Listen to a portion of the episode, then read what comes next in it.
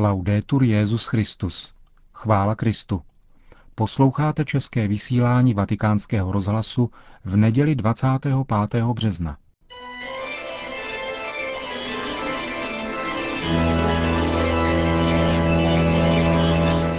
Církev a svět. Náš nedělní komentář. Připravil Milan Glázer.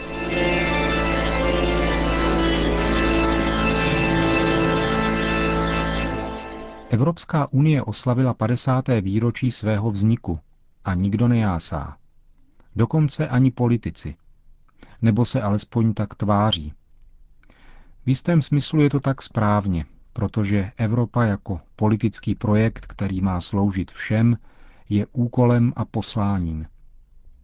Mezi mnohými panuje dojem, že některé kapitoly evropského projektu byly sepsány, aniž by byla brána v úvahu očekávání občanů řekl papež tuto sobotu u příležitosti výročí podepsání římských smluv. A padla přitom i další slova o křesťanství jako nikoli jediném, ale přesto podstatném prvku evropské identity, kterou Evropa sama spochybňuje až do té míry, že vykazuje příznaky své rázné apostaze od sebe samé. A také o tom, že z demografického hlediska vykročila Evropa na cestu rozloučení se s dějinami.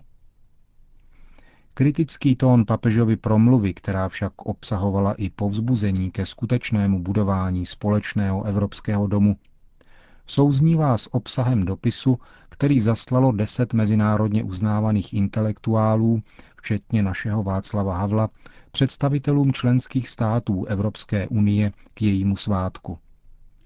Vytýkají jim neschopnost jasně se vyslovit a konkrétně jednat tam, kde je třeba, například v Darfúru. Něco takového však bude možné jedině tehdy, jak také řekl v sobotu papež, uználi Evropská unie existenci trvalé a stabilní lidské přirozenosti za zdroj práv společných všem jednotlivcům, včetně těch, kteří existenci lidské přirozenosti popírají. Něco takového však bude možné jedině tehdy, jak také řekl v sobotu papež, uználi Evropská unie existenci trvalé a stabilní lidské přirozenosti za zdroj práv, společných všem jednotlivcům, včetně těch, kteří existenci lidské přirozenosti popírají. Toto, dalo by se říci, programové prohlášení Nové Evropy bude samozřejmě většinou mediálních komentátorů zapomenuto a nebo v lepším případě bagatelizováno a tak odstaveno na vedlejší kolej, jak už se ostatně stalo v některých italských denících vycházejících v neděli.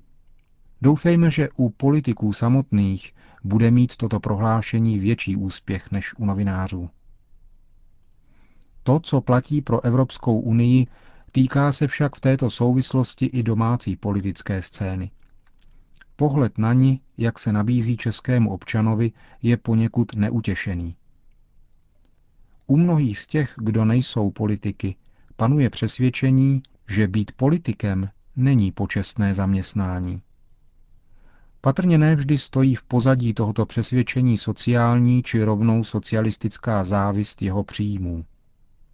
Protože však toto přesvědčení neplyne a nemůže plynout ze samotného pojmu politik, politika, je třeba se ptát, odkud se bere. A jestli není tak trochu i českým specifikem. Souvisí to bez pochyby s vlivem médií. Jakkoliv je těžké zobecňovat pojem žurnalista nebo média, protože nikdo nemůže mít přehled o všech sděleních, která média denně přinášejí, nelze se bez tohoto zobecnění obejít, má-li být analyzováno obecné povědomí o té či oné věci. Kdo si kdysi řekl, že média jsou hlídacími psy demokracie? K mediálnímu bontonu opravdu patří ona moralizující nota. Tento tón však, mimo jiné, buduje také velice alibistické sebevědomí, které se zakládá na špatnosti těch druhých. A nejvhodnějším opěrným bodem tohoto falešného sebevědomí je samozřejmě politik, protože k němu mají všichni vztah a přitom zůstává příslušníkem menšiny. Obraz politika má to nejširší uplatnění při tvorbě obecného povědomí, protože se právem každý cítí oprávněn vyjadřovat se k tomu, jak si počíná. Určitá kritičnost vzhledem k působení politiků není výhradně škodlivá, protože chrání politiky a sekundárně vlastně i občany před jejich idolatrií, čili zboštěním. Za povšimnutí však stojí jiná otázka. Na základě jaké morálky je vlastně v médiích činnost politika posuzována?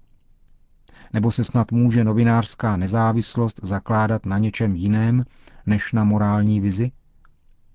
A kdo všechno se vlastně může nebo má s touto vizí stotožnit? V médiích bohužel nevládne prezumpce neviny, takže je velmi často třeba se ptát, zda média nejsou spíše neurotickými či hysterickými ratlíky než cvičenými hlídacími psy. V každém případě se mohou média prostřednictvím konkrétních osob stát také komplici politických a jiných sil, jejíž rozložení na mediální scéně však oproti té politické není vůbec zřejmé. Naproti tomu politikové se rozhodli pro průhlednost a svou politickou příslušností tak přijali roli terčů veřejného mínění. Nemůže to však znamenat, že by se politici, než kvůli orgány činné v trestním řízení, měli podřizovat míněním vyprodukovaným několika jednotlivci jenom proto, že jsou prorostlá stejnými frázemi a klišé. Argument typu jedna paní povídala přece nemůže být dostatečným důvodem k jednání institucí. Přesně to se ovšem děje na úrovních národních, ba i mezinárodních. Je to ovšem ta nejlepší cesta k obecné anarchii. Nejen v českém prostředí se totiž vyskytuje přesvědčení, které tvrdí, že synonymem obecného dobra je kompromis. Jak řekl rovněž tuto sobotu papež. Tento pragmatismus se prezentuje jako vyvážený a realistický, ale není takovým. A to právě proto, že popírá hodnotovou a ideovou dimenzi, která je vlastní lidské přirozenosti. Existují zkrátka skutečnosti a pravdy, které nelze podřídit kompromisu. A přesně to je poselství, které by si měli promyslet nejen politici, ale možná především žurnalisté – kteří jsou diktatuře kompromisu vystaveni neméně. A ani tak nezáleží na tom, že jej vyslovil papež.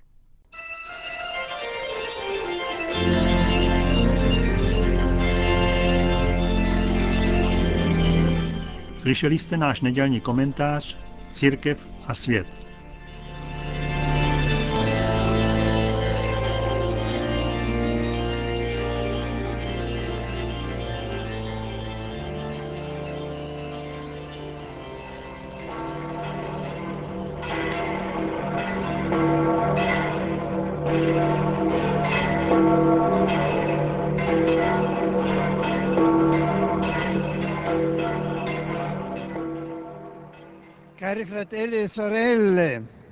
Drazí bratři a sestry, il 25 marzo ricorre la solennità dell'Annunciazione della Beata Vergine Maria.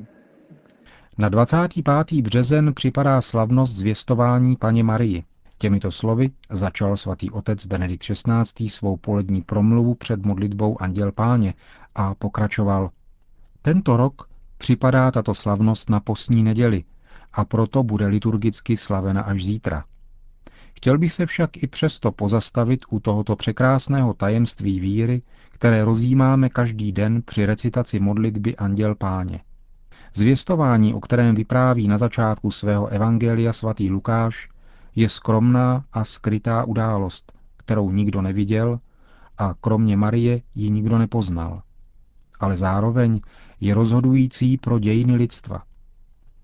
Když Maria řekla své ano na andělovo oznámení, Ježíš byl počat a spolu s ním začala nová éra dějin, která byla o velikonocích potvrzena jako nová a věčná smlouva. Maríno ano je ve skutečnosti dokonalým odrazem přitakání, které učinil samotný Kristus, když přicházel na svět, jak píše list Židům, který vykládá 39. žalm. Tady jsem, abych plnil Bože tvou vůli, jak je to o mě psáno ve svitku knihy. Poslušnost syna se odráží v poslušnosti matky a tak skrze setkání obou jejich ano mohl Bůh přijmout lidskou tvář. Proto je zvěstování také kristologickým svátkem, protože slaví ústřední tajemství Krista, jeho vtělení. Eccomi sono la serva del Signore, avvenga di me secondo la tua parola. Hle, jsem služebnice páně, ať se mi stane podle tvého slova. Marína odpověď andělovi pokračuje v církvi, když činí Krista přítomným v dějinách a dává se k dispozici, aby Bůh mohl i nadále navštěvovat lidstvo svým milosedenstvím. Ježíšovo a Maríno ano se tak obnovuje přitakáním svatých, zejména mučedníků, kteří byli zabiti pro věc Evangelia. Zdůrazňuji to, protože na včerejšek 24. března na výročí vraždy monsignora Oscara Roméra, arcibiskupa San Salvadoru, připadl den modlitby a postu za misionáře a mučedníky, biskupy, kněze, řeholníky, řeholnice a lajky, kteří byli zabiti při plnění svého misijního poslání evangelizace a lidského pokroku. Misionáři a mučedníci, jak praví jeho letošní téma, jsou nadějí světa, protože dosvědčují, že láska Krista je mocnější než násilí a nenávist. Nehledali mučednictví, ale byli připraveni dát život, aby zůstali věrní evangeliu. Křesťanské mučednictví ospravedlňuje pouze nejvyšší akt lásky k Bohu a k bratřím. In questo tempo quaresimale più frequentemente contempliamo la Madonna této postní době častěji rozjímáme o Matce Boží, která na Kalvárii spečetila své ano, pronesené v Nazaretě. Ve spojení s Ježíšem, svědkem Otcovi lásky, Maria prožila mučednictví duše. Prosme ji tedy s důvěrou o přímluvu, aby církev, věrna svému misijnímu poslání, vydávala celému světu odvážné svědectví lásky Boží. Po společné modlitbě učenáš pak svatý otec udělil všem své apoštolské požehnání. Sit nomen Domini benedictum, ex hoc nunc erusque in seculum, adiutorium nostrum in nomine Domini, qui feci celum et terra, benedicat vos omnipotens Deus, Pater et Filius et Spiritus Sanctus.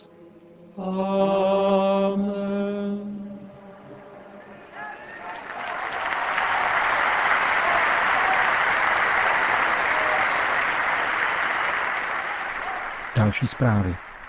Dnes dopoledne se Benedikt XVI. vydal do římské farnosti svatých Felicity a dětí mučedníků na periferii města. Pokračoval tak v tradici předchozích papežů a zejména svého bezprostředního předchůdce Jana Pavla II.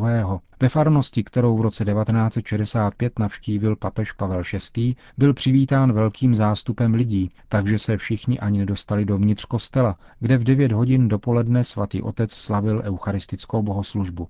Ve své homílii mimo jiné řekl, že Ježíš přišel, aby nám řekl, že nás chce všechny mít v ráji a že peklo, o kterém se v dnešní době mluví málo, existuje a je věčné pro ty, kteří zavírají srdce před jeho láskou.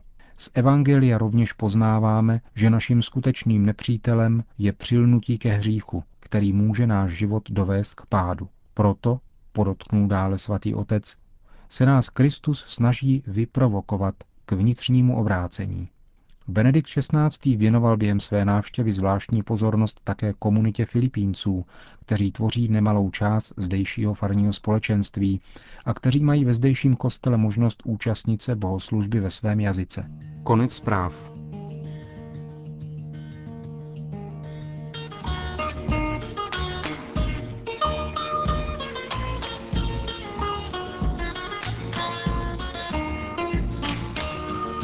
Končíme české vysílání vatikánského rozhlasu.